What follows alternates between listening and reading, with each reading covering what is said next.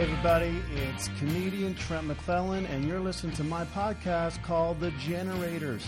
Every single week, I have a cool guest, and we talk about uh, life, professions, creativity, success, failure, and all sorts of other cool stuff. In every single one of these conversations, I learned a great deal, and I'm pretty sure you're going to learn a great deal too. So uh, hang on tight, and thanks for listening to The Generators.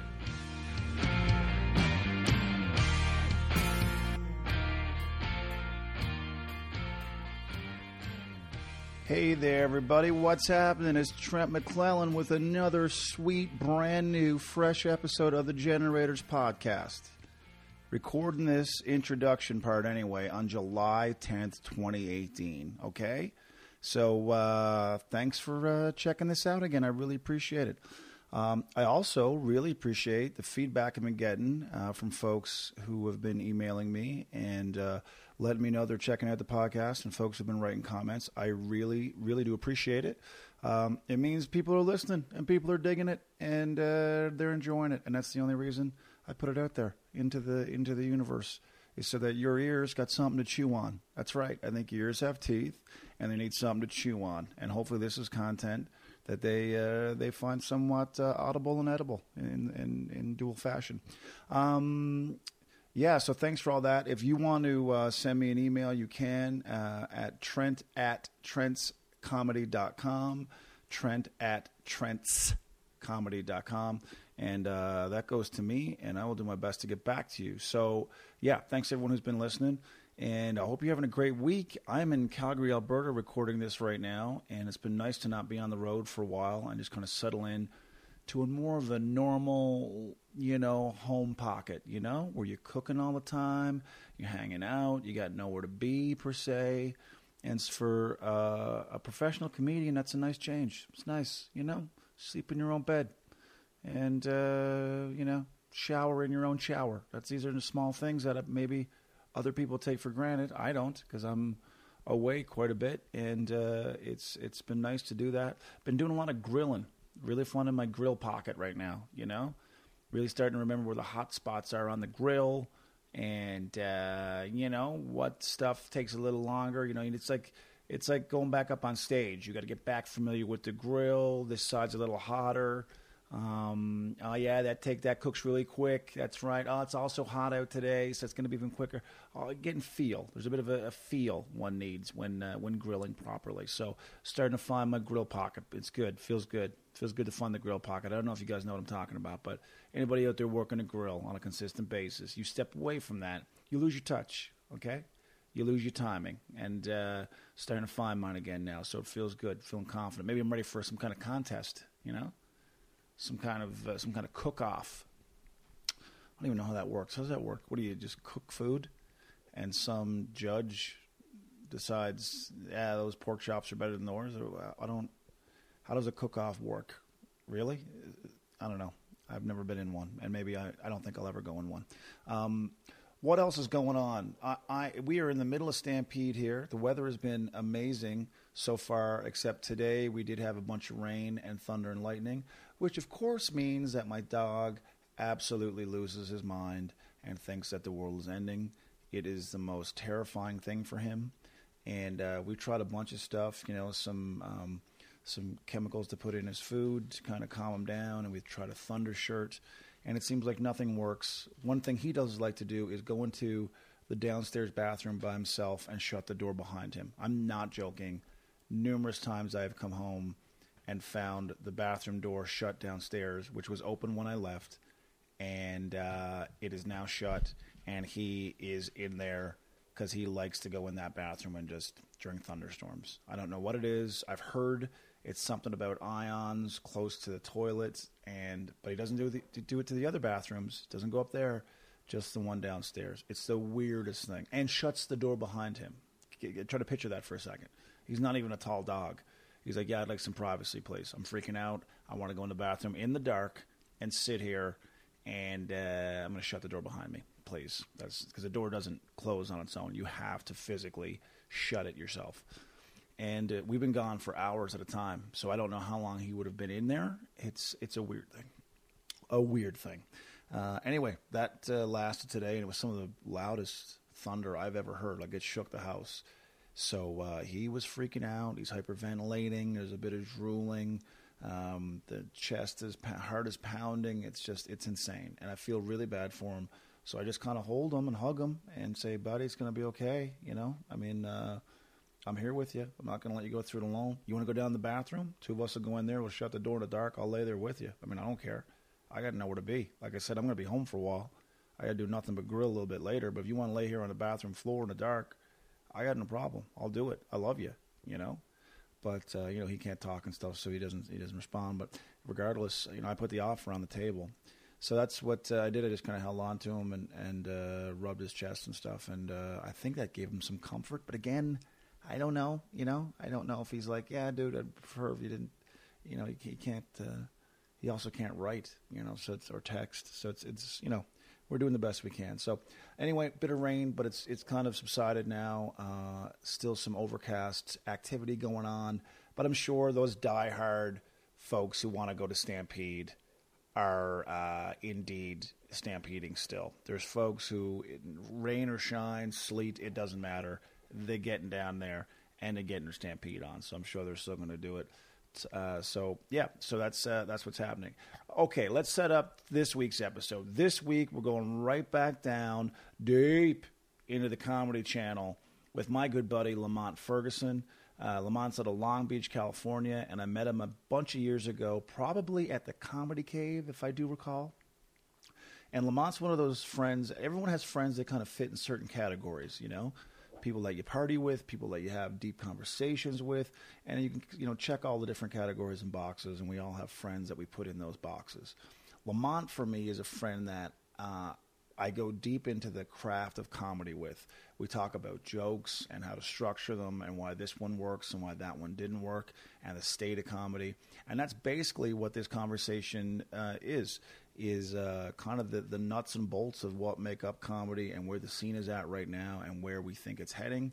Um, I think we also talk a little bit of politics. Uh, you know, I, as a Canadian, speaking to someone who's, you know, um, an American and, and, spends the majority of their time in America, I kind of wanted to pick his brain about where he felt, you know, his country was right now, and so we go down that uh, that road a little bit. But for the most part, it's kind of comedy and where it's at. And uh, it was a fun one. It was great to see him. Every time he's in town, I try and try and hook up with him and, and do some lunch or coffee or whatever. And uh, I was glad he had enough time to to be a guest on the podcast because he's a, he's a smart dude, and uh, I like the way he kind of approaches comedy and that kind of precision and um, the technical mm, mindset he has with regards to structuring an act or jokes and uh, he's been giving me some great tags over the years for jokes that I was doing, and he thought, oh, this line could really help you, or have you thought about saying it this way? And uh, he's a really good third eye to kind of have um, out and about when you're when you're doing your stuff. So uh, it's been really good in that regard. So yeah, I think if you're a real comedy junkie and you love uh, knowing the, the, process of, of stand up comedy and what it's like inside that world, then this is the amazing episode for you. So have a listen to my conversation with my good buddy, Mr. Lamont Ferguson.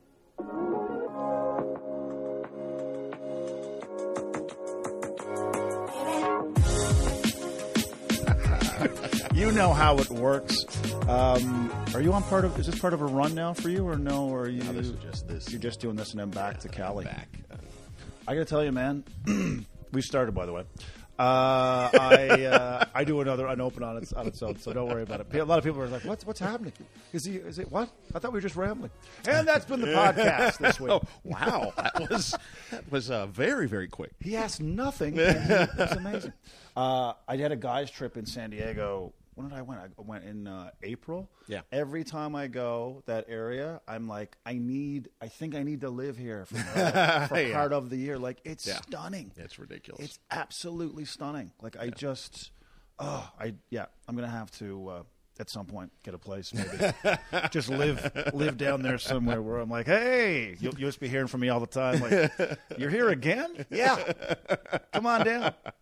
Um, how are you been man? What's been going on with you? What's what's i've happening? been all right. Um, not really doing a lot of work. The beginning of the year i started cruise stuff. Okay. So that oh, was wow. the first time of uh, into that uh, uh, foray into that adventure of uh, cruise ships. Yeah, yeah. So uh, it was pretty good uh, until I got fired. So Did that's did uh, you so that's how that worked. yeah, yeah, yeah. Do you want to Of share? all of all people, that's the thing about it. Because when I say that, people go, "You, you, you of all people." Like everyone thinks, "Oh, you're perfect for the cruise ship." Yeah, yeah. Uh, and it wasn't anything that I did per se because of the fact it was just a, a personal. So anyway, so I got into these cruises uh, in January, and uh, there's no information. I don't know if it was just the agency I was working with, but there's just no information. Like, all right, we're gonna have you on the cruise, and uh, this is the plane ticket. You're gonna fly out a day early. Uh, keep your receipts because the the cruise line will take care of everything from the time you leave your house uh, till you get on the. So everything is taken care of and that type of stuff, and uh, it'll be great and have fun. Nothing is told. That's about it. So you get out, you fly out, you get there, and then uh, you got to you know get to the ship and stuff. And then the second you're on the ship, you are hit with just a mass of just information and stuff. You're like, oh, half of this stuff could have been told to me three weeks ago when you told me that I was going to have to be on this thing. So you get out. You know, for, it was a Norwegian cruise line, and uh, it was seven days uh, in the Caribbean, is what it was. So it was pretty decent. And uh, I guess the way that it's broken down is some ships have comedy clubs, Yep. and uh, some ships just have theaters. So the first one I was on was a comedy club. Yep. So you go out, you just kind of do you know forty minutes or something like that. Uh, there's a handful of shows, not too many shows, but you're you're working you know pretty much. You have like two days off uh, out of those those uh, seven days and stuff. But uh, yeah, just all this information of all right, you got to be here for the safety drill, and you got to make sure you have this and you have that. And then the guy goes, hey, you know where I ninety five is? I ninety five is the corridor underneath the ship, so they treat it like it's a highway. That's a thoroughfare where uh, crew members, if you want to get from one end to the other and not walk on deck and with passengers, you go under. I, you use the term I don't know. I no, I don't know what this is. So I ninety five. you were just hit with everything once you get on there. Oh, wow. So the the thing that got me uh, uh, booted from the ship was uh, so I'm on my fourth ship or third ship, fourth cruise. So it was uh, in April. It's Cuba, and that's exciting for Americans because we're not allowed. So Right. yeah, so we go there. Go to Cuba. It's four. It was supposed to be uh, eleven days, four days in Cuba, which included an overnight. So there, you get to Cuba and you just the ship just docks and you're just there for two days, and then uh, uh, then they leave, you know, to the next. So you're doing that. And it was three days Caribbean, then it was another four days in Cuba. So on the first thing of Cuba, I'm there, and you know, I, I'm, I'm I pretty much think I got it down. It's a theater. I know how the show is. I figured out how to do the show uh, because now I've broken it down. You did the uh, the the Valentine stuff. So I took like the animation I would do for the Valentine's Day show, Yeah. and I put that up front because it's just you. So I've treated this now as my own opener. Right, So now they they'll watch a four minute cartoon uh, of animation that's just jokes, just street jokes type of stuff, and that gets them laughing. Then I come out and then I'll do a couple of news jokes with the PowerPoint, and then just do the set. Oh, Works out perfect. Everything works out.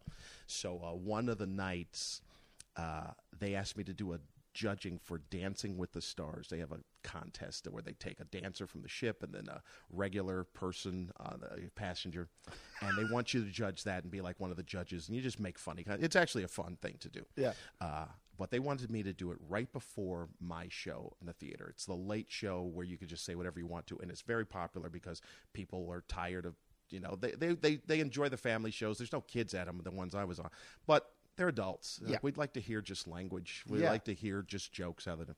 So it's it's going to be packed. There's going to be 500 people there and stuff. So they see this thing first, and I'm judging. And one guy, it was a black guy. He was dancing songs he had no idea. He'd never heard these songs before. and I told him, I said, "Man, it looks like you never heard these songs before in your life." I go, there was one point you just started working out. It wasn't dancing. You just started working out. And I said, uh, I said, you just look like you were working out, working your ass off. And then all of a sudden, out of nowhere, the girl comes over, note in my face, don't don't use profanity. Can't use. pro-" And I, and I had to think. I'm like, what? What profanity? Oh, oh, ass, ass. Oh, okay. So I'm looking at all the stuff that takes place.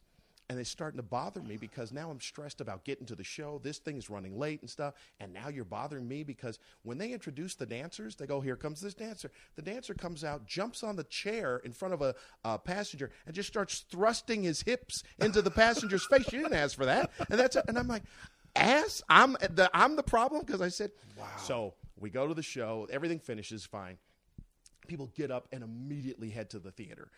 I'm in line with. I can't get past them. I'm in line of a line of people to see me. Is what's going on. Hey, he was playing tonight. I heard he's pretty good. Yeah, I've seen him five times myself. You're just pumping your own tires in the lineup. So I finally I get in there. I can hear on the headset this girl is going crazy. Is he here yet? Is he ready? Is he? And I'm like, oh my god, you did you not know what just took? So we get everything set up. I get the thing, the laptop set up because I'm going to do the music and the clothes. Everything's fine. And then uh, I go out. They don't make an announcement that it's the adult show, which they have on every other ship that I've done. Yeah. And so I said, uh, I go, yeah, I thought they were going to make an announcement. This is the adult show, just so you guys know ahead of time. I go, I'm really confused by what the family friendly thing means on this, on Norwegian in the first place. Uh, I said, uh, that girl in the in the dance contest, she was getting thrusted into, you know, the pelvis thrusted into her. I go, I watched the sexy legs contest earlier in the day. It's men being judged by women. I'm going, all three of those females are pregnant. I'm pretty sure that. I go, they handed me a note for saying ass. I'm the problem with that because I said ass. Finished the show. Next morning, got an email from my agency. Yeah, they're cutting your. Uh, they're cutting your contract short. You're, you'll leave the ship when you get back to Miami. No way. Yeah. That's it. Yeah, yeah. Oh man, I've heard stories, dude. I've heard that some of them are pretty. It's pretty boot like boot camp like, and I had an offer too, and I thought I don't know if I would fit well in that in that confinement. You know. Yeah. I know the money's great, and you've seen a bit of the world, and, and part of that appeals to me. But yeah, that very thing. Well, that's what I thought because I, uh, you know, I put them off for years, Yeah. for almost a de- over a decade. They asked me, you know, people were asking me, "Hey, could you do it?" And I go, "I don't think that I'm fit." And they, this was the one coming into this one. The guy goes, "No, they've changed. They've changed. They are a little bit more, it's, you know, because of the comedy club atmosphere and stuff like that." So I was like, "Okay, fine." And uh, I went and did it, and it was fine. Everything was fine. Everything up was fine. I did nothing different on that show that I had done any other shows. This was just that girl, this millennial girl, Yeah. got a little upset because, and it's funny because I didn't mention that it was her. I just said somebody had, and Right. she knew it was her. She got her and she got a little upset because, like, oh my goodness, he's talking about man. Then that's what it was. So Yeah, just that can. It's like I don't know. I feel that's for me as a comedian. Like I've always thought about that. Like we we're the outsiders. Like that's what we Yeah. do. We comment on society, and we're. So when you put us in certain environments and try and we become the Robaxa set man, where there's we're on strings now and we can't do whatever, it just feels. I had to do a corporate show once where they wanted my act typed out word for word, and because it was big money, I was like, all right, I'll do it. And then, of course, I get up there. I don't know about you. What I know what you're like too. I get up there, and what I gave you is fine. yeah, But I'm going to be all over the map. What I, Yeah. I'm going to go with whatever I feel like and in the moment. So she's back there just turning pages as quickly as Oh, she can, trying to find the bits. Like where is he? Uh, he wasn't supposed. He's supposed to do the one about the dog next. To, She was losing her mind. Oh, wow. And I'm like. This is not what I got into this for. I didn't No. get into this so someone could sit in the back of the Yeah. room and go, Mm-mm, Yeah. Dairy Queen, you're supposed to do Dairy Queen. yeah. She walks up. I think you're lost. Um, Did you read the book? Did you need the book with you up I here? have my own copy, so here's yours. Here's a laminated copy of your own act that you wrote out. And I was like, never again. If they want me to do what I want to do, like how I want to do it, then that's fine. But if Yeah. you want to put me on some type of, oh, could he dance like this? I can't do it. Yeah. I just, I just, I would feel dirty afterwards. Yeah. You know? Yeah, and that uh, yeah, and it's weird because I, I I I didn't know what took place. I didn't. I was like, yeah, this doesn't seem right. So I asked my agency, and I go, did I do something wrong? And uh, they go, we don't know. We don't. Know. So then I even talked to that girl. Now I I wasn't even thinking of anything. I said, uh, I go, well, so what are the procedures on me leaving? And she goes, what? And I said, yeah, because I just got an email saying I have I have to leave. Uh, you know, when we get back to port. And then she acted really surprised, and then that mm. started going. I go, nah, come on. This is the only the only person it could have come from was you. Yeah. The only person it would have come from. And then she came back to my cabin and said, "Well, yeah, I just all it said was your information on how to." And then she gave me a bunch. She goes, maybe. It could be that they're overbooked. I've seen that sometimes where they don't have a cabin for the comic and stuff. And just like, no, Could be the on, email that I sent that I Yeah, wanted you off the ship immediately. Yeah, I mean, yeah. it could be that. Yeah. Uh, And I sent an email. I go. I started thinking about it, and I sent an email to the manager and to the uh, uh, thing and saying, "Look, if you need me to apologize to them, I go. But this is exactly verbatim what took place. Right. And uh, and they go, "No, don't worry about it. Uh, we'll just wait and uh, just resubmit." And I'm like, "Okay, well, you didn't give me a time frame, so I'm just sitting at home, Yeah. not doing anything, waiting for you to to wait for things to cool down. I'm like, for what to cool down? And now you're waiting. You just make me look guilty. Is Yeah, all yeah. it is when I didn't do anything. you know? Right. True. I think they have to have a cruise line where it's an adult cruise. So Oh, yeah. it's it's adult comedy. It's like this is what's going on. The comics are booked. It's like Right. these are what they do. Just do your act. Everyone's cool with it. Yep. And we we live like adults. We Yeah. don't have to have this, you know, PC politically correct. I've heard other comics get pulled aside by the cruise director going, "Oh yeah, uh, people like more boat jokes. Uh, more wow. more boat humor, you The, know, uh, the buffet, yeah. and uh, you got anything like that? People like so now you're writing on the ship about the ship, About the trying ship, to, yeah. because someone who's never done comedy ever in their life, Oh, yeah. is going to tell you what the audience wants. Yeah. It's like everything is wrong about this formula. The uh, the cruise director on that last ship that I was on, uh, I, just everything weird. When you think back on it, everything was weird in the first place. I'm like, this guy, he did so much time. So much, Oh. I've never. I was like, yeah, this guy wants to be a performer so badly, Mm-hmm. and yet it's probably more money to be at the cruise director. So therefore, that's what he decided to do. He was doing. I even said it on that thing. Like it maybe I don't know if he heard it because he was never at the show. But I said, I go, your cruise director that came out. You're you're talking. You're blaming me for saying ass for fans. I go, that guy did everything that is a don't in an HR meeting. That's what that guy said. And well, you know, but That yeah, guy those got guys. he's selling merch after the show. He's like, Yeah, really. That's the cruise to why is Yeah. he? Yeah, you guys probably remember me from that line I used there early Yeah. during the introduction. And, uh, how many corporate shows have you been to? I've been at a bunch where the person who was introducing me was kind of resentful that they'd taken the money and hired a comedian. Oh, yeah. because he thinks he's pretty funny. Oh, and yeah. like, Yeah. oh really? I wasn't good enough. We got to hire this schmutt. Yeah. Oh, okay. Yeah. Oh, whatever. Trevor. Uh, it's Trent. Yeah. Okay. I'll bring you up there. You could tell there's already Oh, animosity. I'm like, Yep. I literally just got here. Yeah. I don't know you. Nice to meet you. Yeah. Yeah. Okay. Well, uh, I'll bring you up there. Uh, Yeah. What do you do with the old? I had one guy critique my like my credits. He was like, Oh, 'cause I, I- you know, I worked with this person. He's like, I've never heard of that guy. Anyway, like, Oh, my just read the sheet, man. You know what I mean? Yeah. You want to go be a comic? Go hit the road Yeah. earn your stripes, come back here in 10 years and do this thing. Yeah. But I've been hired, you know, but it was like that. I'm like, what's with the name? Yeah. The worst. Yeah.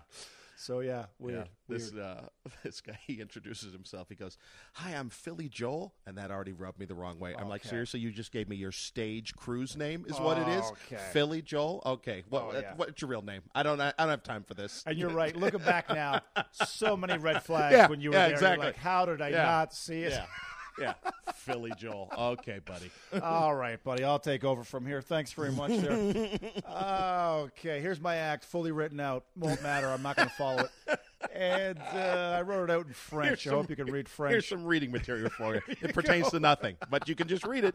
Here's some half baked premises I've been working on. You won't know the difference till I'm just about finished. But anyway, uh, yeah, dude, it's it's a different world. I pulled back from the corporate world quite a bit over the last bunch of years for that very reason of I, don't know. I just got back to this point in my life where I was like, how do I want to feel? Like, how do I want to leave an engagement or a show? I want to leave feeling good, and then Yeah. I did what I wanted to do.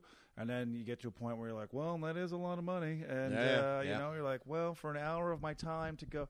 So you always have that balancing act, but it they can be soul Yeah. destroying. Yeah. You know, where you're just like, oh my lord, what am I doing? Yeah. Um, how are you and your act getting along right now? Are you and your act on speaking terms? Are you are you copacetic? Uh it's the it's the building of the new hour after doing the special. Uh, what in January of, of 2017. Right. Yeah. Yeah. So it's uh, it's it's one of those things where it's coming along. You know, uh, you, there's nothing you, you can't work on it on the cruises. Yeah. So now this is kind of my first opportunity of, of being for the two weeks of uh, just kind of plugging and seeing how it's going, and then it's a point where you're just trying to find out what is the direction of it. Yeah. What exactly is the direction? You know, you'll have new jokes here and there and stuff, uh, but what exactly is the center and the focal point of it? So. For, for the most part, it, it's coming along. It's, Yeah. it, it is coming along. So uh, but It is I'm- such a I'm weird- so tired of uh, the other thing because you know when you go, oh no, I don't want to do this. These jokes I, know. don't want to do anymore. You know? feel it inside. That's a back to that feeling thing too. Of oh man, I can't say this again. Like I literally Oh, don't yeah. even. There's no emotion in it. Yeah. I'm literally just saying the words, and I'm like, this feels bad. It feels Oh, bad yeah. to say. Um, and and then you get new things, and you're really really excited about them. I want to get back to the special. So where did Yeah, you yeah. record the special? Was at Carlsbad at the theater. Oh, cool. Uh, It's a great then, little spot. and uh, did that there, and so everything went. Uh, everything went well. I, d- I came back afterward and took a you know you take a break from it. Yeah. After a little while, then you take a look at it and I go, okay, you know. After a while, you go, no, I guess it wasn't because the second you're on stage, the second I finish uh, the second show, I was just like, yeah, this was a waste of time. This, this was horrible. You had all this time to prepare and nothing went right. This This, is was absolutely horrible. But uh, you take a step back and take a look and go, okay, yeah, it's not, it's all right. it's so much pressure because you you know when I, I recorded one here in calgary a few years ago and you put so much thought into venue and like you're getting camera people and then to decide the creative part of material what to decide to perform on the night Right. then i sat with the editor to make all the edits afterwards and what camera shot to use Right. like it's a lot of work Oh yeah. it really is and you go wow i'm wearing all these hats and at the end of the day I, before i was just a comedian now i'm, a, I'm executive producing this thing i was a location scout i was Mm-hmm.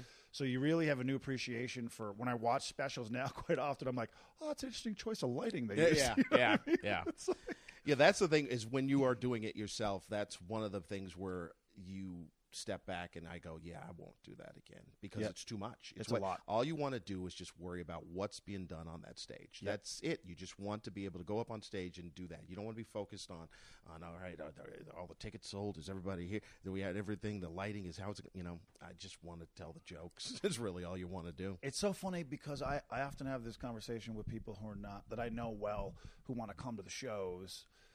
They think because you've been doing it a long time that there's no stress anymore, that there's Right. no worry anymore. But you're right, worrying about ticket sales and where are we right now, and a month out, and three months out, and all those things. And you pay so much money to rent venues, and Yep. you got to sell so many tickets just to get your money back. You hired this crew, and then you know I'll get a text the night of the show, and someone's like, uh, someone who's bought a ticket's like, "What time are you on?"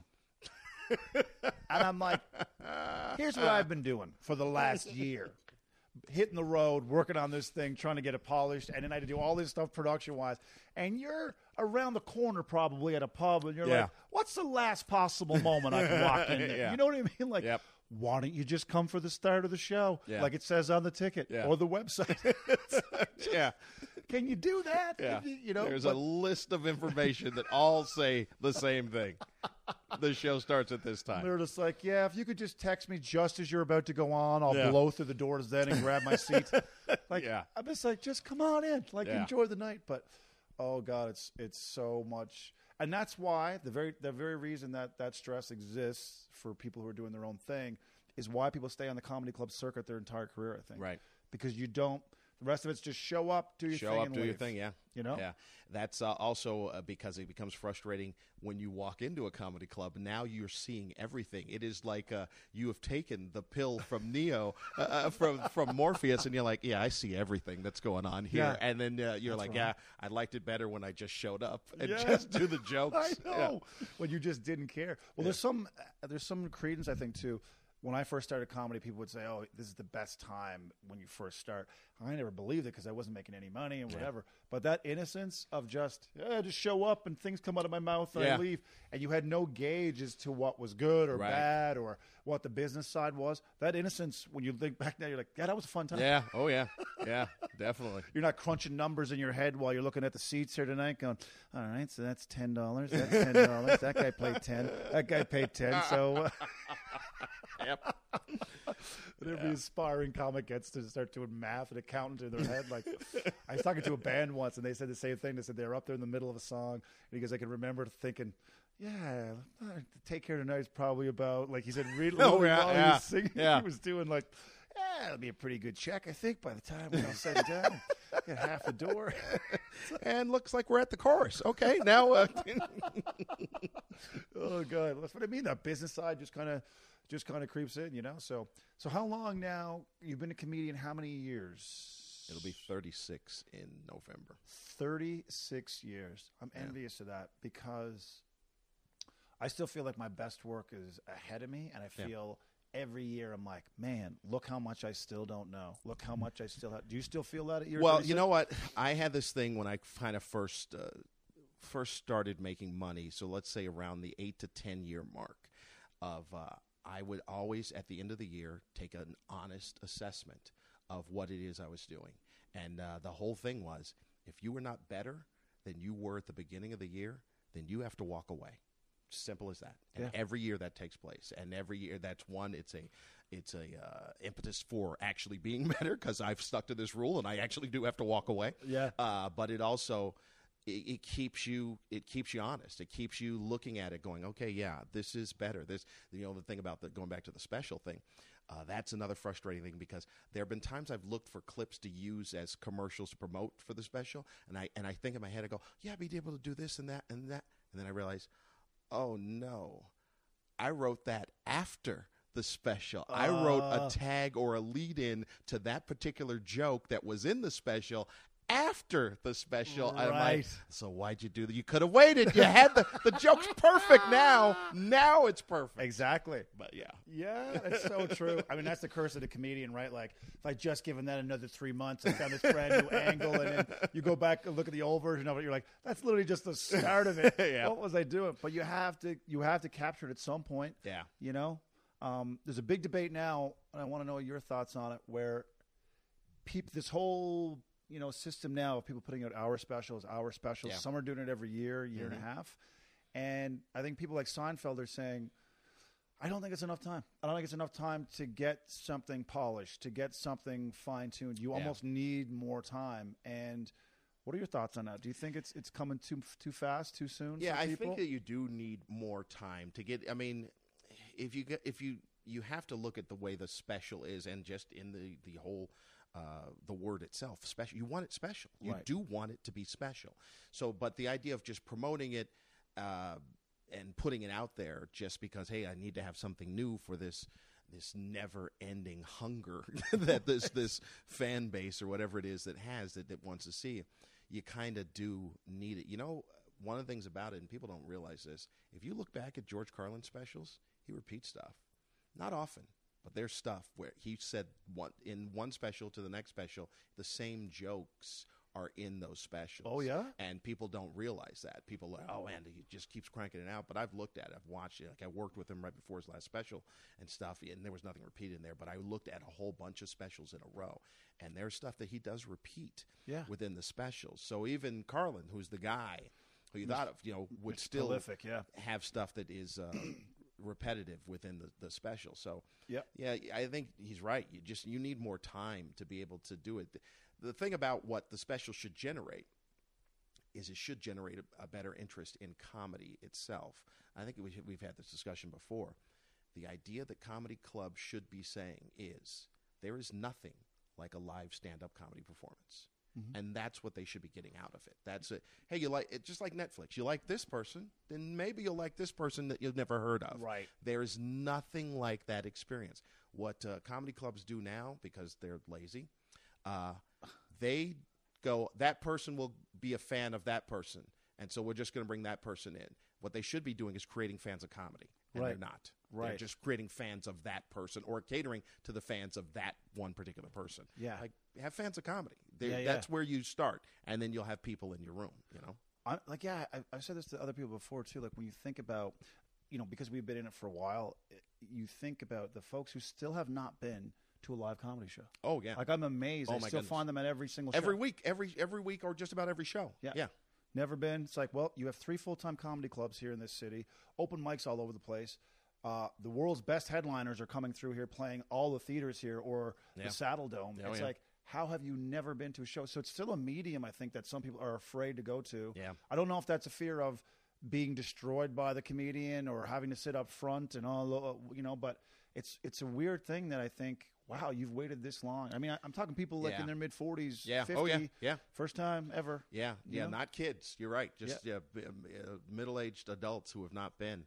Uh, a lot of times, I blame the industry. I blame the industry itself. The industry itself is just lazy. That just, you know, in the '80s during the boom, all you had to do was open up the door and just have comedy, and people would show up. But when the the bust took place, those people had to be more creative those people didn't have the tools to be creative because all they did was open up a room. Right. And then now you have to actually market. And so they had none of that. They didn't know how to do that. Yeah. And it just kept going and going, and they just kind of let it go. And, oh, well, you know, people aren't coming, you know, that type of deal. Uh, but comedy should be on the minds of people when they decide let's go do something it's not it's an afterthought it may take the one person who's been to a show to say they go hey we're going to go what are we going to do well we can go to a movie or we can go to a bar or something like and then someone maybe someone will go well there's comedy and they go oh yeah yeah Right. there's comedy comedy should have been movies movies and comedy that's how it should have been they Yeah. missed the they missed that window Yeah, I think you're right. It's not on the forefront of people's minds as an option, um, and and I think too now, in a way, comedy's been f- you know flooding in, in terms of like Netflix specials and all those things. So there's more access to stand up than there's Right. ever been. But also, and I, I think they almost juxtapose each other. You now are a, a live comedy show is competing with so many other things to get oh, people's Oh, yeah. time. Yep. You know, it's, you're not just competing with the club down the street. You're competing with people's cell phones and on-demand television and Right. Netflix. And we're going to go to the park, and especially here in Canada, where it's six months of Oh, winter, yeah. Yep. it's like, well, now it's summer, so outside we're going outside do I yeah. want to go in a dark room and sit and listen? So, you know, there's all these things that I think you're right. The bar has to be raised in terms of reaching out to get people into your rooms. Well, part of it is how they reach out. And uh, in the early years, I was saying this probably in the 90s, and uh, every owner always had the same thought too expensive. To, you know, there's times where you have to suck it up. I said, you need to go to television. It's as simple as that. Comedy clubs need to go to television. How is it that you avoid that market of advertising, of television? Because you can't say that it's going away, because you know what? It hasn't gone away. Newspapers have gone away. Yeah. But television has not gone away. Still there. And to be able to, for people to see how much fun it is, that's what will stick in their head. And they're constantly, well, it's too expensive, too expensive, too expensive. Like, there's a point where you got to, what's more expensive, you closing up shop? Yeah. you know, or the fact of you yeah. actually trying to put people in the seats. Or do you want folks in here? And marketing is tough because, again, doing your own special, you would know this. It's like, where do you spend your marketing dollars Yeah. and trying to figure out where you get the most bang for your buck. And I think you're right. Some some clubs are kind of like, well, we've got a sign outside, so Oh, people yeah. are going to drive. But we got a website. It's like, yeah, but you got to be you got to put yourself front and center in front Yeah. of people's attention span, and they've got to see that. Not only they've got to see it over and over and over again before it actually Oh, yeah. right registers as, man, I drove by this thing the other day. We should go see. Yeah. You know, You know what industry was uh, was great at doing that? Video games. Mm. Remember, there was a time where video games were just known by people that played video games. Then all of a sudden, I don't even know when it was. All of a sudden, out of nowhere, you're watching television, and you're like, "Is this a movie? What? oh no, it is a trailer for a video game. Are so you true. kidding me?" and then video games went boom. See, Yeah. movies way behind video games now. Yeah, you're They're right. like, boom, gone. Yeah. Yeah, who, you're right. Who would have thought there'd be commercials for a video game? You're like, Yeah. is this what series is this? Yeah. this is a game I can play. Yep. And how many people did they get to come over to that Oh, side yeah. to go? Because video games have changed quite Yeah. a bit, obviously, in the last 10, 15, 20 years. Yep. It's like they do look like movies now. Yep. Like this is as real as it gets. But they've stepped out of that bound. I was thinking that too when I go, man. Coca Cola still does commercials. Oh yeah, yeah. Yeah. if- so if Coke thinks they ah, not enough people know about us, clearly maybe you can put something out there in the Yeah. world to let people know you exist. And I heard that quote once. It's like you're not worried about flooding the market; you're worried about trying to avoid anonymity. Oh, yeah. And I think that's true Yeah. for for comedians, and I think for comedy clubs, it's like you want everybody to know who the hell you are. They're not all going to come anyway, Right. So you might as well let everyone know, and then let the people who are interested come to the show Yeah. and, and check it out. Yeah. But uh, yeah, I think if Coke and video games are doing it, maybe, maybe other folks could do it. So you, as an American now, you spend so much time in Canada every Right. year, and I got to tell you, man, and I'm sure you know this, but like as Canadians, kind of just sitting back and watching how everything is unfolding down there. We go, and I, you know, I know lots of Americans, and I have friends who are Canadian who are living in America, mm-hmm. and I'm like, if you haven't spent time in the United States, and you th- and you're just looking at it through your television. You're Yeah. like, it just must be just it's war torn and cars tipped over and Yeah. it's just Yeah. fire and Absolute people. chaos. You know what I mean? Absolute Yeah. chaos. And then you go down there, and of course, of course, it's not that way. But it's like, what you know, as someone who travels quite a bit like you do, what what's your vibe right now as a, as an American citizen? What do you how do you feel about where things are or where things are headed? Like, what do you what are your thoughts on that? Uh, it's weird because of the fact that uh, probably since the beginning of this year, One, one when you're on the ship, you don't really have access to. They, they have television that's on there, but you just try not to pay it. And that's what I've done. I've just not paid attention to news. Yep. And if you don't pay attention to news, then everything seems to be okay. The perspective is very different because I've been here for a little bit over a week. And uh, there's no television in the house over there, so you're busy. you're all you're doing is either seeing social media feeds or something like that, or friends, or talking to friends. And like you say, the perspective from them to to without seeing anything is like you, you, just stay up there. Just stay. Don't don't even come back. It is bedlam here. You got to stay up there and stuff. My thought was that uh, i was here in canada when the election took place. Yep. i was in kingston and it was just somber. That next night at the show was just somber. Just Yeah. people like what's going to happen? So i was leading up to the election having a feeling that trump might win because basically on the idea that uh, that undecided thing was crazy because Yeah. there's no two people that were so diametrically opposed that somebody's go, yeah, I don't know, I don't Mm, know so which tough. one, you know, yeah, I don't, I have no idea. like, yeah, you know, you just don't want to say. Yeah. So undecided meant Trump. So I was like, yeah, this guy. So I started rationalizing to go, I think we could make it through a Trump presidency. It's four years. First year, nothing happens. Walking around celebrating he's president. Second and third year are the tough years.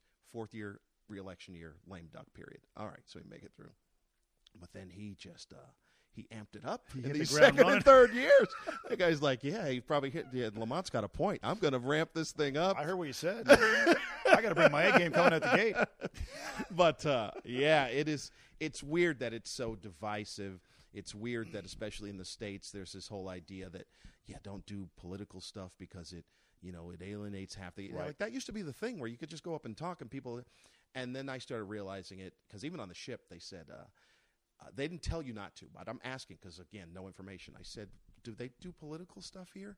And the girl goes, "No, comics tend to steer near uh, away from it." And uh, she goes, "Also, and they don't do Trump stuff because most of the people on the ship are Trump supporters."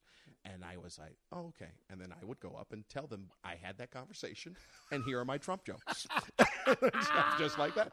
I And think so- I see why you left the ship, Lamont. now that everything is starting to shake down, I, I think the email that you wrote was rather long. Yeah. I specifically told him that no one does these things, and he went up there. yeah. So, but the angle is uh, this. Um, let's say when W was president, and, and it was a little crazy too. Yeah. Uh, but people would make fun of W. Comics would make fun of W. So people who were supporters of him didn't feel like they were attacked. Here's what happens now people make fun of those Trump voters.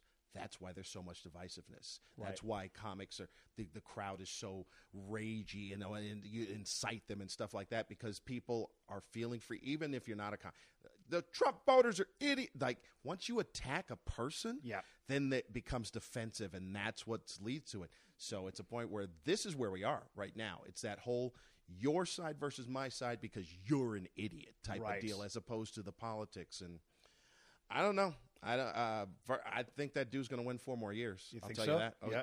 Because no one who's going to beat him. Right. There's no personality on that other side who's going to step up. changed the game of politics like no one else. He was one debate short of turning that into a Yamama contest. yeah. Is what it was, was and wait- nobody cared. I was waiting for Nick Cannon to just come out and going, "All right, we got it." Everyone's just standing around in a circle like this. Trump and Welcome to the U.S. We're wild now. Wild out. Whoa, boy, you didn't say that. That's you're right. It was not far off that. Yeah. And so uh, I think, and some people don't agree with me because they think, oh, we got to take the high road. I think, I think the Democrats, if they want to get out- get rid of him, you're going to have to have someone who's going to sling some mud too. Yes, Who's going, exactly. I'm not just going to stand here and smile while you insult me. Nope. I'm going to fire it right back at you. You I'm have to get to. back to the politics, but yeah, I'm going to have to go in the mud with this Yeah. guy and swing a little bit. And that's why I think that he's going to win again because I think they are going to try and take the high road. They're going Yeah. to try and turn politics back. Well, we're going to do it. Th- okay, then you're going to get trounced again. Is Uh-huh. what's going to happen. Exactly. Yeah. I think you're right too. It's become such an emotional thing where now we're attacking people's intelligence, Yep. their their morals, their Yeah. values, and that's I mean that's the core of people. Yep. The sooner you say like you know libtard or snowflake Yeah. or the the pol- the politics doesn't even matter anymore. It's like now you're attacking me as a person and my Yep. choices.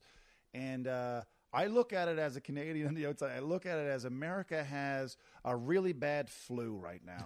and you know when you get a flu, you get a bad fever, and it's like you think you're going to die. You're like, I don't know if I'm getting out of this.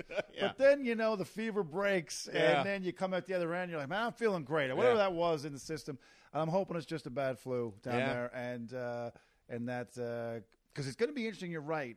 You know, let's say he does get another four years what comes after that. Right. So you're going to have this, and the irony of I think his whole concept of I'm going to drain the swamp is.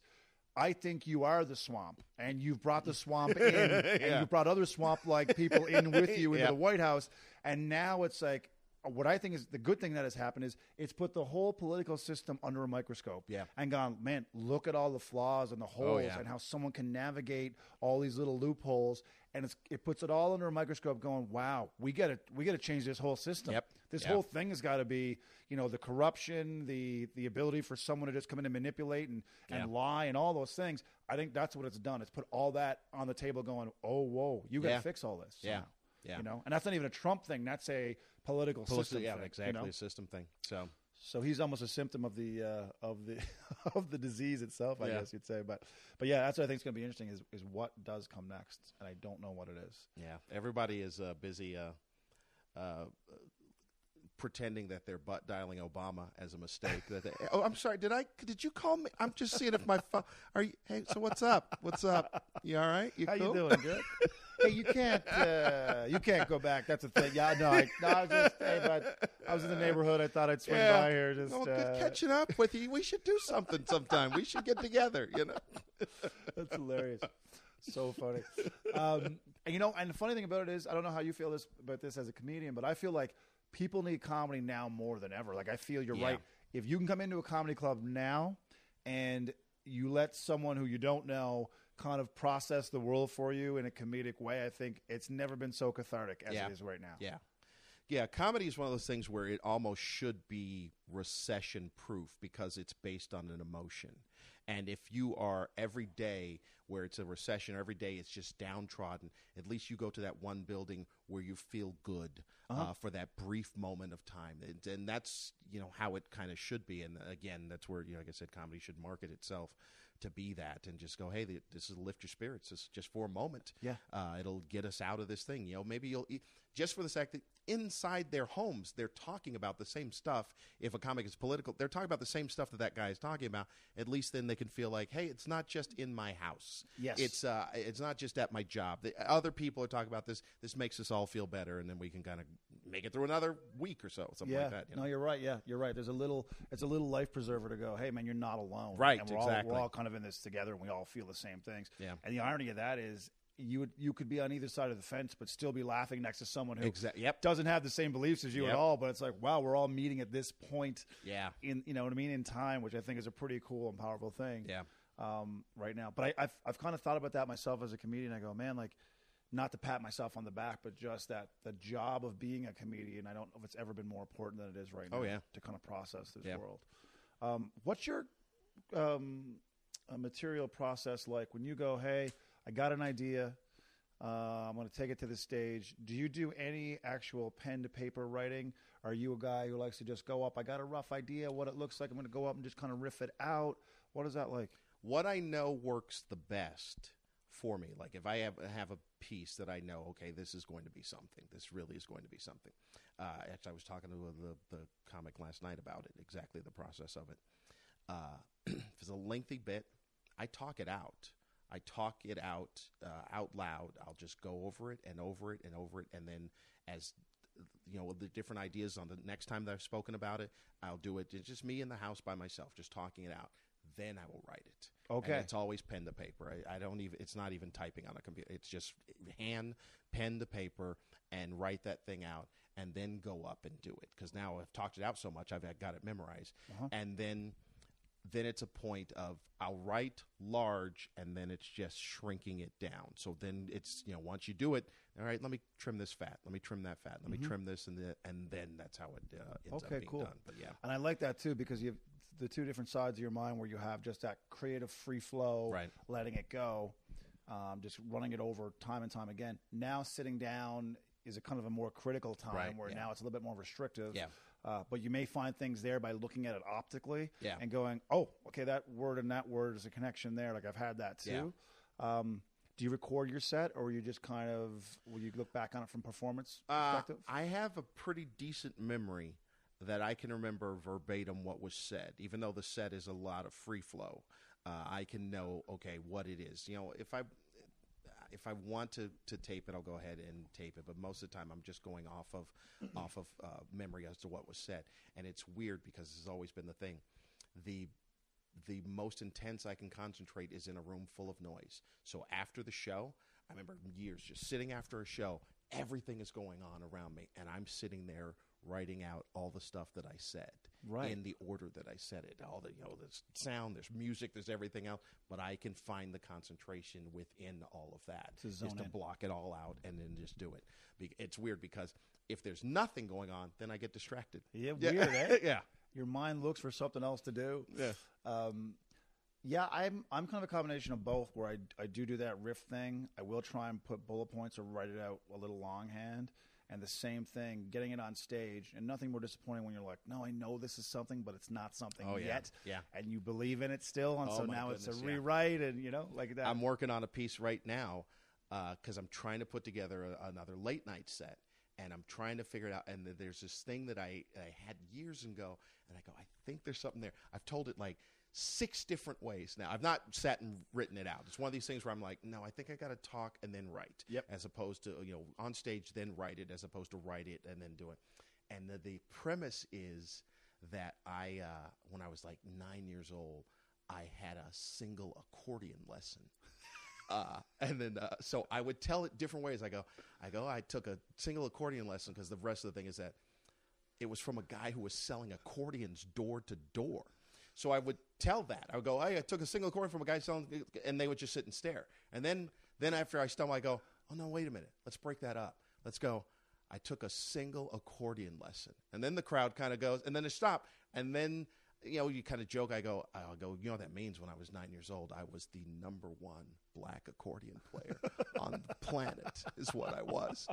And then you add the thing about saying, but it was given by a guy that was Yeah. door to door. Okay, now you have another area to go to, and so that's Thicker piece. yeah, it's just weird how it's just just that, just breaking up. But, but uh, you know, Yeah. like two months, I'm sitting there going, ah, I can't get this going. I can't get. I Wait know a it's second. funny. Wait a second.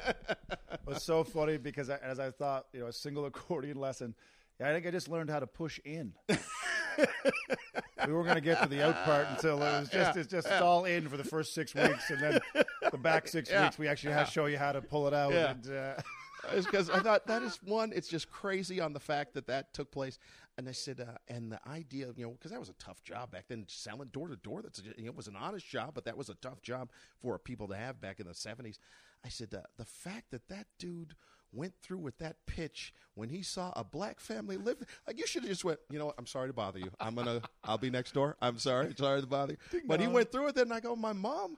Even more kudos to her that she said.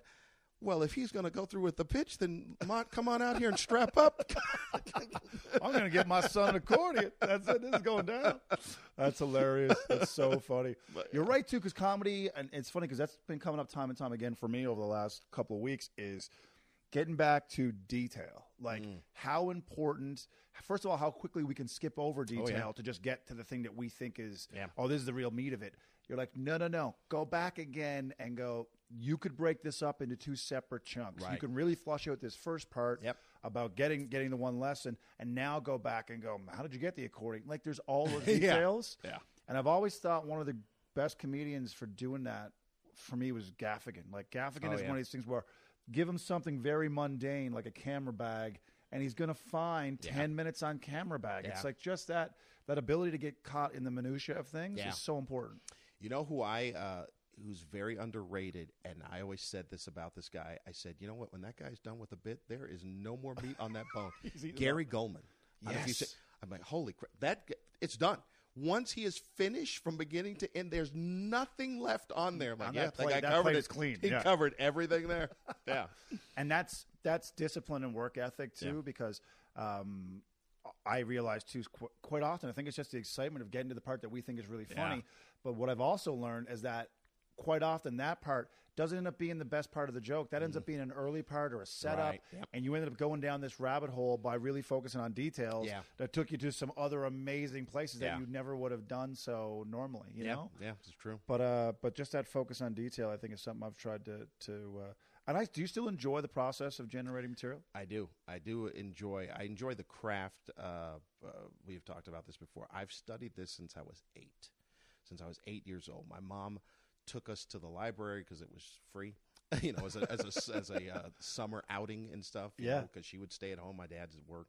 Uh, and so I started checking out this albums, this five uh, album set of radio shows, comedy radio shows from the 1940s and 50s. Right. And I, I'm, I'm just listening and listening and hearing what it is that the words are that make this laughter take place. So I've always kept that. I've always kept that fascination of the science of the of developing the craft. And uh, so yeah, I'm still fascinated by it. It's a point where I always tell people, I tell comics, I look at comedy the same way a fireman views fire. That you can understand every aspect of it, but you can never control it. And Yeah. that's how a fireman knows it. They go, look, I know everything about this, but I know I cannot control that flame. Right. That's a Yeah. good way of looking at it too. Yeah. It kind of is its own thing you're trying to ride and control, but at the end of the day, the more you know, the better. Yeah. Um, Yeah. But uh, the other thing too, and this came up in something I was reading the other day, is that to be somewhat efficient at something, you have to have a healthy obsession with it. Mm-hmm. And I feel the same way about comedy myself. Like I wake up in the morning, there are ideas rattling around Yeah. in there. I know I have to spend time with them at some point Right. during the day. I can read anything about the craft and like the the nuts and bolts of comedy and joke writing. Like I still love that. I think I love it more now than I did when I first started Right. because I feel like you're always just peeling back more layers. It's Yeah. like I didn't know that. That's something I'd like to try. Yeah. I never looked at it that way. Yep. Like to me, that's that's where the growth is. Yeah. Still. Yeah, I still enjoy watching. I still enjoy. You know, I've seen. You know, 15 years ago, they were head- I can't watch this anymore. And they Yeah, get out of the room and watch. I can still watch it. It makes me uncomfortable to watch somebody bomb. Yes. like I don't take that pride in watching because I know what that feeling is. Mm-hmm, But uh, uh, I can still watch the craft. I enjoy watching it being performed because what it does is it either enforces, reinforces something I already know. Yep. Or maybe on the off chance that something I didn't know. Good you know? point. But uh, I I still love it. Still love watching it. And I think even when you're when you're watching comedy as a comedian, that is still sharpening your brain. Oh, yeah. you know, like you said, it either validates what you already believe, or you, you've been taught something else. But also, you're you're still thinking comedically. Like, Mm-hmm. I, and I also watch structural things like how that person holds the microphone, or Yeah. they chose to roam or not roam, or the Right. Mm-hmm. word choice they use there as opposed to what I probably would have used. I love doing that kind of deduction too. Uh, Yeah. when I look at someone's look at someone's work. Um, and I think the greats now, whoever you consider the great, you know, a great comedian right now, Dave Chappelle, Mm-hmm. Bill Burr, um, whoever, I think they're judged now at a standard that's like it's it's inc- it's crazy how high that standard is right now. Right, now. yeah. Do you know what I mean? Yeah, yeah. It's almost like they're putting out specials that are competing against their old work, Right. And now in cahoots with everything else that's out there. It's it's tough Yeah. to impress. Uh, who did I watch? I watched an interview yesterday. Uh, uh, Oprah. Oprah was who was she talking to? She was ta- uh, the the the Get Out director from Key and Peele. Oh, yeah, Peele, yeah, uh, yeah. Peele. Uh, she was saying she goes Michael Jackson until the day he died was always competing with Thriller. He goes, it didn't matter what he sold after that. Bad sold this many and that many. He said, she said, in his head, he was constantly competing with Thriller.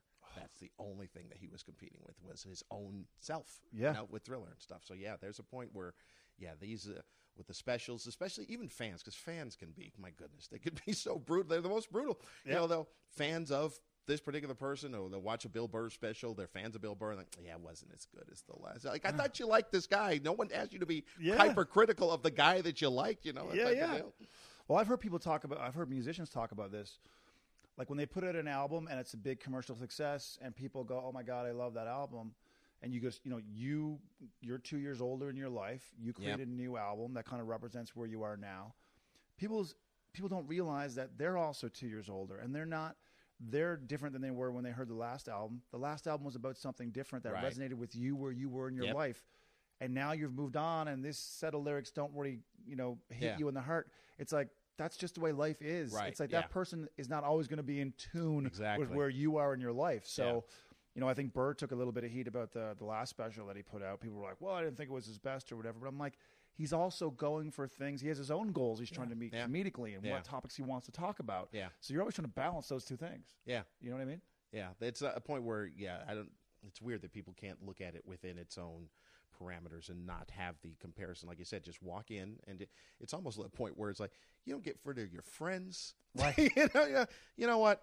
You were you were different a couple of years ago, and I don't know if you're ah. just as good. You're not as much fun I like anymore. the old you. you yeah, know? I got. Yeah, I like the old you. used to be in archery. Remember when you were in archery?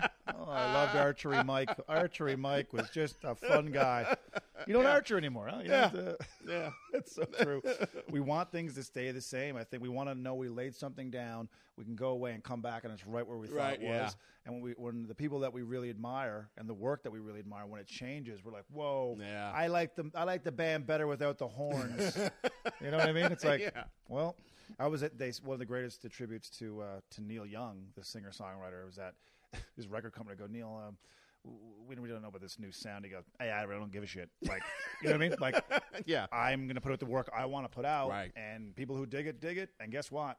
In two years' time, there's another album coming. I have no idea what that's going to sound Yep. like either. Yeah. So you know, I think as an artist, it's like you have to make those choices. Yeah. And recognizing there's a business side to it, and you have to eat and all those things. But at the end of the day, you want to make the work you want to make. Right. Yeah. You know? Yeah. There's nothing like it goes back to like you were saying the corporate stuff where you now you're doing the stuff that the- they want you to do or the stuff that is pleasing, you know, and then you just become an artist that's on autopilot. Yeah, I know they'll like this. Yeah. And then we're, you know, on our way. It's interesting too, as we were talking about the obsession part of it, and still loving the craft and nuts and bolts of it. We, I got in a big discussion the other night at uh, at a comedy club with some other comedians, and we and we talked about. I don't know if a lot of comedians, when they're coming into this, realize that the learning process is is ongoing. Because what I find now, comparison, and I'm, I don't want to sound like the old guy, like back when I started. I don't want to sound like that guy, but there's a little bit of that in here there seems to be way more people firing off advice and firing off whatever as opposed to the, just the being quiet and listening and Oh, yeah. absorbing Yeah. and i don't know if you're finding that as well in your in your travels I do. I find it uh, it's it's a bit frustrating because you're it's almost their defensive of their knowledge. It's like, no, I know stuff too. It's like, okay, well, that's great. it's great that you know stuff, but I'm well farther down this path than that, that, you, that you have to that you still have to go down to. And uh, you try and you try. You just try to find. I look at it this way. Uh, when I would hang out in San Diego in the open mics, you know what I would take the most pride in? I would take the most pride on little tags or jokes of a, a line of comics that I know would go up on stage. And I go, and uh, you don't have to say anything about it, but just inside you go, yeah, I gave him that tag, or I gave her that tag. Yeah. I gave her that. Because giving jokes or something to a comic, very similar to an organ transplant recipient. you have to be able to give it to them in a way that you know that they will receive it. Right. Because it has to be in a voice that they hear that is theirs. Because if you tell them, yeah, how many times have you had people come up to you and say, "Hey, you should say this," and you're like, "Yeah, that's the dumbest thing I've ever heard." Because I'd never never, say that. I'd never say those. You don't even know me. Why Yeah. are you saying that? Yeah, Yeah. sure, it's funny to you because hey, that'd be funny if you said, but that's not, and that's how you have to do it. I, uh, You have to, and so the same thing with with the with the advice thing. You have to somehow figure a way Yeah. to give it to them to where they won't reject it right away, Right. And then be able to go, okay, I can kind of mill this over and, and figure out what's going on. Uh, yeah because i felt like when i i remember sitting around the table um, when i first started and you'd have some veteran comics talking shop i never would have jumped in with yeah that's like my bit about it's like you just shut Yeah, up yeah. and be happy to be there Yeah. like wow i get to take in this knowledge and overhear this and quietly then take it and apply it to my but i was never going to fire out advice No. or you know, I had a, a comic one time. Him and I were talking shop. He's an experienced comic who's done incredible things in the comedy world. And we were talking shop uh, about this one bit that he had that kind of it's it started to die on on the vine for him, and he couldn't really figure out why. And we were having a good discussion about it. And this other comic who'd been on stage maybe two three times was like, "Yeah, you should never." And I just gave him a look like. You need to Oh, like get out right now. And I mean literally go into the dark space, into the floor. Like you don't after three times on stage go, you know, Lamont, that bit you're doing, what you should be doing. Like I would never Yeah. I would never blow into a garage and go, Hey guys, mechanics, get everyone out here. Look, you should check the antifreeze. I don't like you know what I mean? But there's a there's a I don't know if it's it's if it's a generational thing in terms of society, is Right. just how they live now, or it's it's a uh, an insecurity where well, I want you to think I'm smart too and that I also Right. know things. Yeah, yeah. This probably is it. It's probably the idea of just uh, yeah. I, I also know things because if you if you're the only one talking with it, then it makes me seem like I'm lesser than you or Right. whatever it is. It's a uh, not as much of a bit, but I would just be so curious as to get a panel of doctors around and find out how things have changed and how horrible their lives are with the common thing of WebMD. Oh, like how ma- Oh, how horrible has this made your life? Yeah. That now people go, look. I know what's going on with me. I looked it up. All I want to hear is a formality. I know what I got. Googled it, printed off everything here. Maybe you should read it. Um, yeah, thank you. I've only been in school for most of my life. What did you get print off the old internet there? Let's have a look see. yeah. But that's where we are. Oh, yeah. And that would never have happened, even if the internet existed. Maybe I, I don't even know if society would have been like, well, I'm going to go into this professional and tell him how to do his job. Yeah. It's like, so I've always I think about that a lot, and sometimes I, I when I'm in these social situations, I go, the people who are going to do the best, I think, combined with talent and work ethic, is the people who listen the most Yeah. and are- are sponges and absorb stuff mm-hmm. from every different area. And I'm not to say. I wouldn't listen to a tag from someone who's inexperienced because I do all the time, and I love being part of the community. But I almost feel like not that there's a hierarchy, but just a an awareness of like, okay, like I told you, joking as we came in, someone starts talking about NASA and the space program. I don't just to get fire up. Hey, I don't like it. ah, okay, that's my part. Like, I don't know anything about NASA and the space program, so I yeah. need to go away and learn about it, and then I can come back and make some kind of intelligent, Yeah, you know, observation. But it's like now, like, here's my response. You know, what? Yeah. it's a knee jerk. Yeah, I don't know what it is that the idea that it used to be pretty noble just to say, you know what, I don't know. I don't know. I don't know. Now know it's anything like, about yeah, that. that's uh, Well, let me bullshit my way through this. NASA, guys, great question. Uh, great question. You know, NASA, I think space is. Remember when you didn't know the answer Yeah. to a question in school? Yeah. You just reframed the question. The cause of World War II. Well, as we all know, there are many causes to World War II, which was a war involving the world it's a for the question. second time. And as we know, countries when at war are not getting along very well. It's like, oh, this guy's no idea what he's talking Yeah, about, but yeah. he's he's gonna fill two sheets. goddamn it! yeah. That was me in uh, political science, I believe. Back in grade 11. so I don't know. I, I really feel like that's a little bit of an epidemic right now too. Of, and I don't. I know it's not just in the comedy world. Yeah. it's in the world in general. Like we're all firing at our opinions without being having enough enough knowledge base and, Yeah. and enough educational background to comment on it Oh, intelligently. Yeah. And you do yourself a disservice. I feel. You know. Yeah. Um, but I still remember that. I remember hanging at a table and two veteran comics talking about road stories or about this bit and what they were working on. And I went, oh, I was. I remember feeling, no one's asked me to leave. This is amazing. Oh, yeah. I was Exactly. happy to be at the table. Exactly. Just being there and you go, man, this. I hope this keeps going. This Yeah. is great. I hope nobody ruins it. Yeah. You know, just, Yeah. You know, someone's Yeah, going to just a- chime in and go, yeah, you know, uh, Yeah. you could do it that way. It's like, did you? You're not gonna. Yeah. You're not gonna chime in with your advice there. You after three sets. Because the worst thing is that for whoever it is that's giving it, for them to leave. That's the worst. Like, oh, the, yeah, I got it. Oh man, Yeah, now they gotta someone go. ruined. Yeah, Yeah, someone ruined it. Yeah. you ruined it. it's so true. It's it's it's a weird weird time right now, but I think it does come from people feeling a little bit insecure. Yeah. Um, I think it's the same DNA for the comic who's always on. Oh yeah. Do you know what I mean? Like Yep, you're in the, yep. the car ride and you're driving, and this guy's just trying to be funny Oh, the whole time. yeah, time. Yeah, Really? you're we're doing exhausted. we're doing this for eight hours. This is you know I'm a comic, right? I don't. There's no audience here that I Yeah, know. of. really. Look, you got the gig. I don't know what. We're both going to the gig. You got it. You already got the gig. But I got to tell you, you keep this up, in the next gas station, you're going in alone. And when you come out, this ride's not going to be here because I am not doing another four hours But I got this other part about. Okay, Oh, here we go. But I, I'm, I'm sure you're the same way too. Anybody who comes up to me and asks me their, ask me my opinion about a bit they have or whatever, if there's humility there, I'm all about it. I'm Oh, like, yeah. man, I will talk to you for hours about Yeah. this stuff.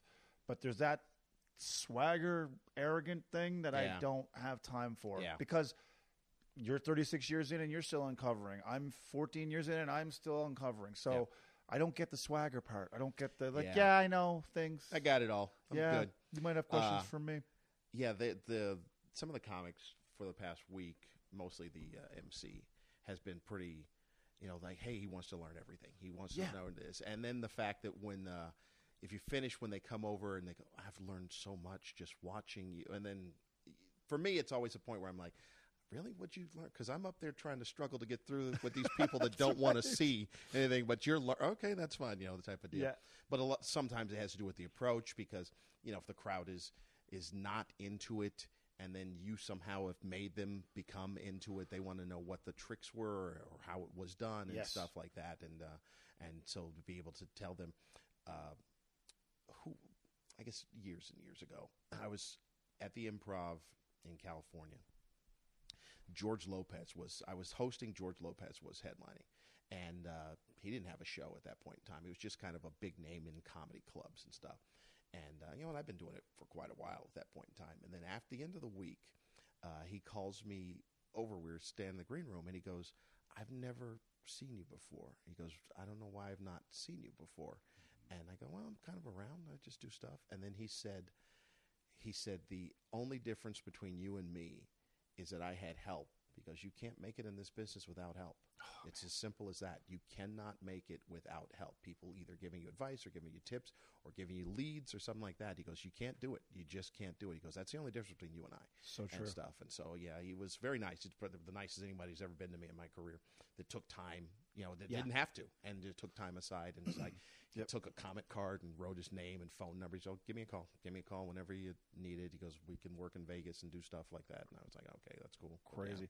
It's so you're so right because it you're on this island by yourself trying to navigate this crazy career. Yep. And I've always said if you look at the parallels of you know you travel all across North America, how many times have you got into a live music joint and you sat there and you watched someone who blew your mind and you didn't know who the hell they were and you're like, Right. how are they how are they here? Yeah. It's like, you know, and, and it's come up on the podcast time and time again, it's just talent is not enough, man. It's Oh, just no. it's just Yeah. it really, really and, and I think it's hard for people to get their head around that because sometimes they feel, well, look, man, I have all this incredible talent and there's people who tell me how great I am. And it's like, I'm not denying you that. That's Yeah. all true.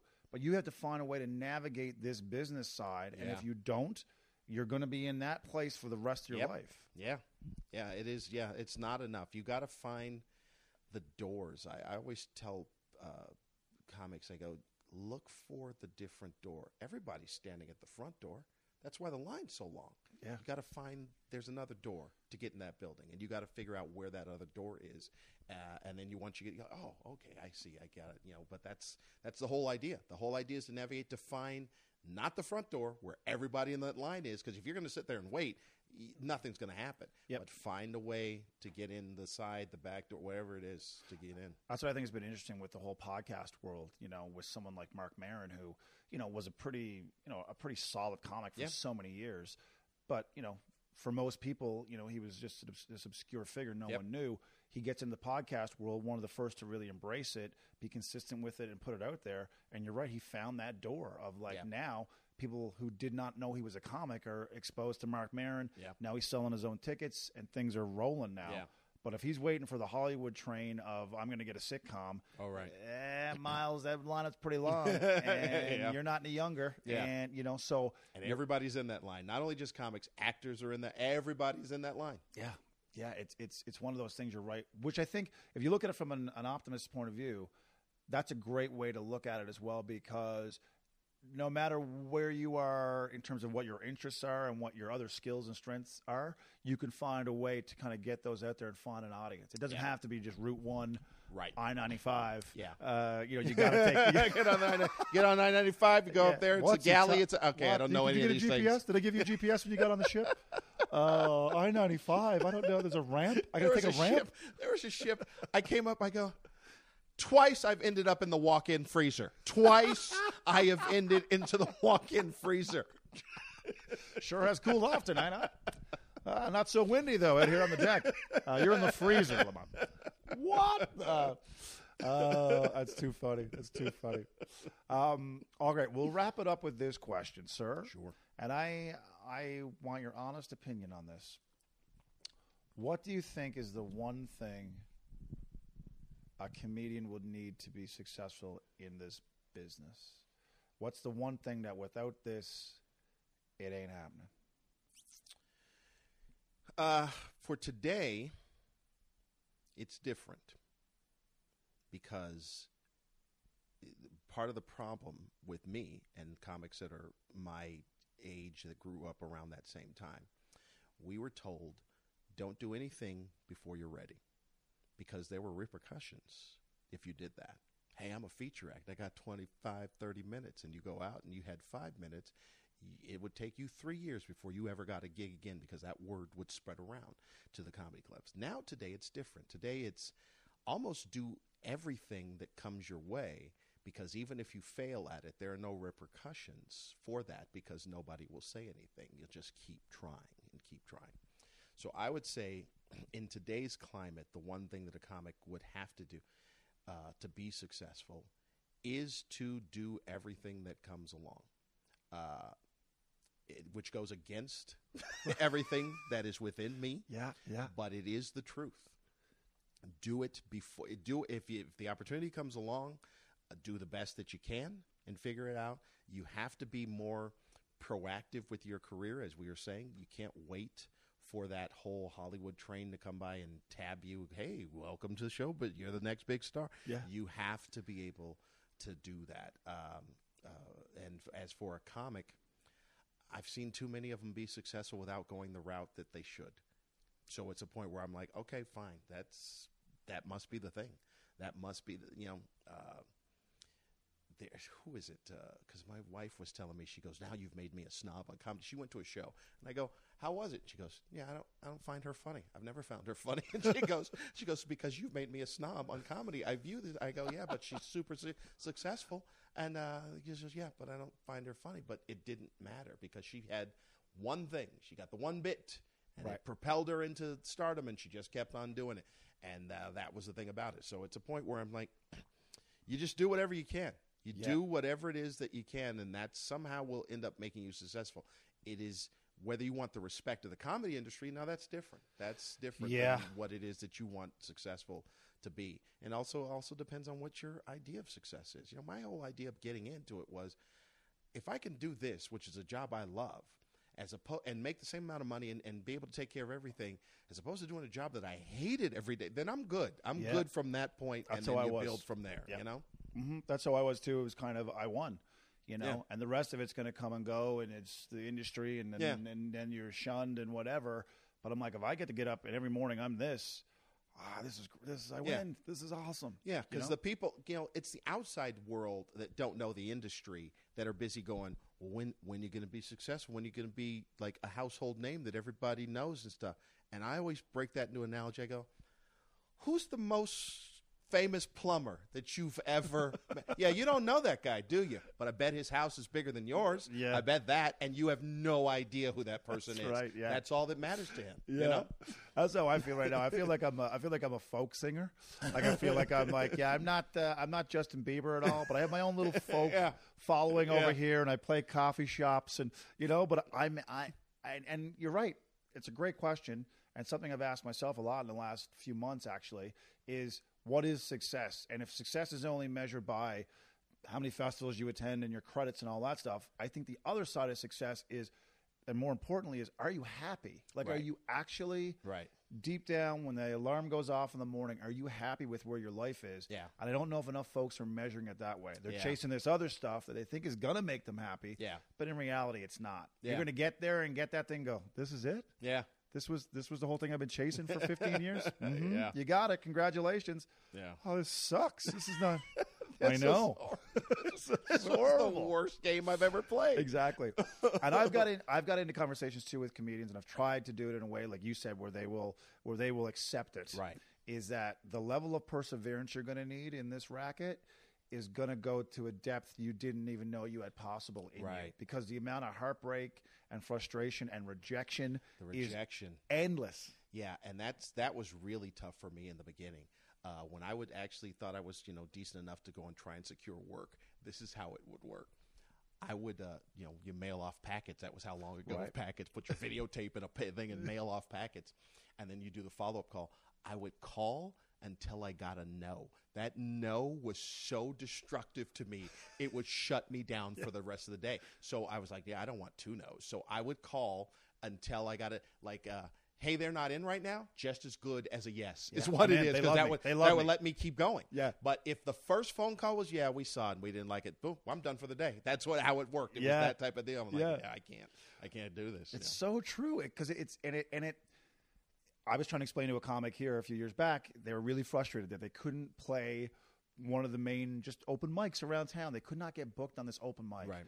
And I said to them in as kind of way as I could say was, I don't know if this is for you then because this is coming at every single level of your career. Oh, yeah, There's yeah. Mm-hmm. going to be somewhere you can't play, a club that won't book you, a festival that doesn't think you're that funny. Like it does Yep. not end just Yeah. because I said Brad Pitt has movies he can't do. Yeah. Brad Pitt wants to play a role, I'm sure, and they're like, "No, we just don't see. You're too Yeah. old, Brad. You're too old." And Right. quite frankly, everyone knows who you are, and it wouldn't work in this role. Like that's just life. So if you think you should just get everything that you want, Yeah. This isn't the racket for you. Yeah. Because you're gonna be you're gonna be like that fly on a window, just smashing its head. And it's like, mm-hmm, that's where. And I and look to your left. I'm over here smashing my head too. yeah, you know. But I think they think that there's going to be some level of success that everything's a yes. yeah. from that I got my point on. card. I got my pass. You just yeah, boop, Yep. green light, boom, just green swipe light. it here, yeah. I guess. Yeah. Yeah. All right. Where's the gigs that I love? Must be uh, something wrong with this. This is Yeah, I can't Wiping it on their the pants card's been acting yeah. a little funny here lately. The strip here on the back. It seems I can't seem to get that sitcom I wanted. It's Yeah. it does not end. But I think you're right. Life gets easier when you accept that that is part of the journey. That Yeah. this rejection is just going to be the thing you have to deal with every single day. But if you're enjoying, like we talked about earlier. The minutia and the small details Yeah. of writing a joke and starting with nothing, and then at the end of the week you've got a five minute chunk. Yeah. To me, that's where the happiness lies. Yeah.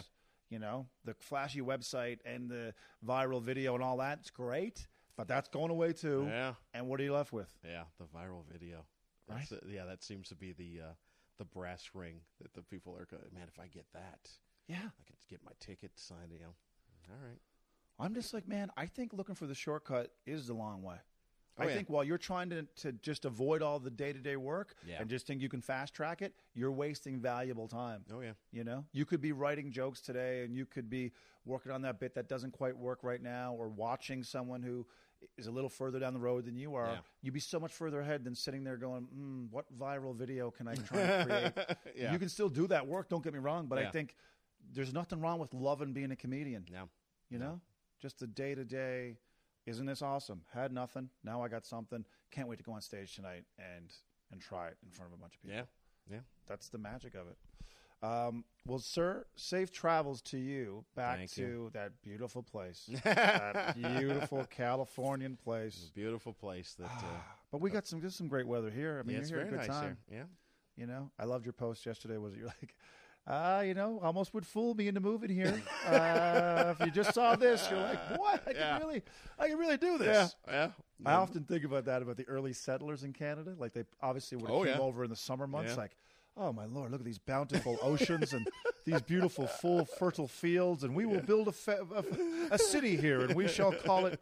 And then each day it got a little colder. yeah. Well, this is pretty That's- chilly. And then by December, it was like, This is- we've lost half of the village. Ah, my leg fell off as I was like, just no idea of how. like, wow, this it really dropped. Where, where are we? It's it's just tomorrow. It's just the next day. Oh my goodness! I- you know what, it's got to turn at some point, right? Margaret? I think today might even be colder than yesterday. this is like late September. Yeah, yeah, it's just exactly. It's a straight line to minus thirty-five. I would love to read those letters back home over Oh, the yeah. course of, Yeah. uh, yeah, just oh, you must join us. Get on the first ship and join us here. Was, For the love of God, stay where you are. My pencil's broken 19 times. With the quote. I am writing this with my mouth. My fingers have chipped off. All limbs, all limbs are now used for firewood. It's just a core with a mouth. Oh, it's so true. I think that's right. But you don't have to worry about that. You're going back to beautiful, beautiful Long Beach, man. Beautiful California. Yeah, Huh? where it's uh, the heat wave uh, is supposedly about to start right when I get back. So. You got a website you want to give a shout out to? Uh, sure, get uh, lamontferguson.com. Did that.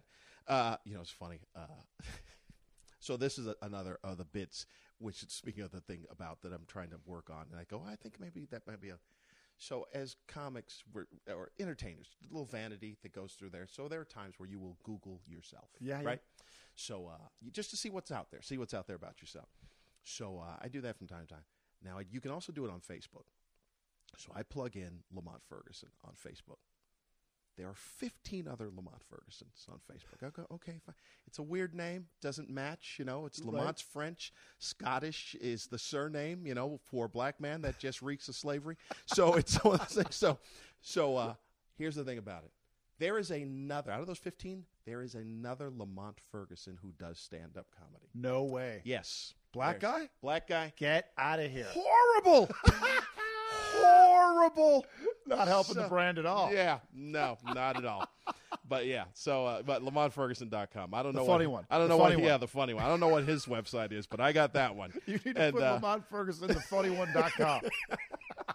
That's a lot to put into a browser. seems to be available, so that's all that would matter. But yeah, Oh, that's awesome, dude. Oh, that's man. awesome. Yeah. Well, thanks for doing this, man. I appreciate it. Sure. All right. Fun. Until next time.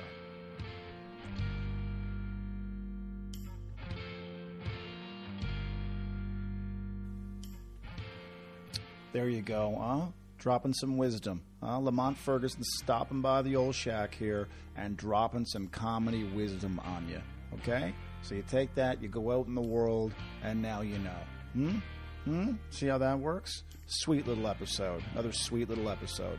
Um, don't forget, if you're not subscribing to the Generators podcast, you are missing out. So make sure that you do subscribe so you get these updates regularly when uh, all the new episodes come out. Also, you can leave a review on iTunes. That would also be much appreciated. And if you just want to send me a, quick note, feel free to do so. It's again, it's Trent at trentscomedy.com. Feel free to do that. Man, we have some killer, killer episodes coming up. Uh, I'm gonna do a little video probably on Facebook and I Instagram television uh, pretty soon here and give you a little teaser as to what's going to be coming up. But I am talking some heavy, heavy hitters in sports and in music, and uh, I, I can't wait to let you guys know. So uh, keep coming back to the generators and checking it out. It will be worth while. Thanks again for listening. You have a fantastic week. Go out, make something, huh? Create something, generate something. Go on out there in the world. It's going to be fun. It's going to be good. You're going to be great. All right. Bye bye. See you next time.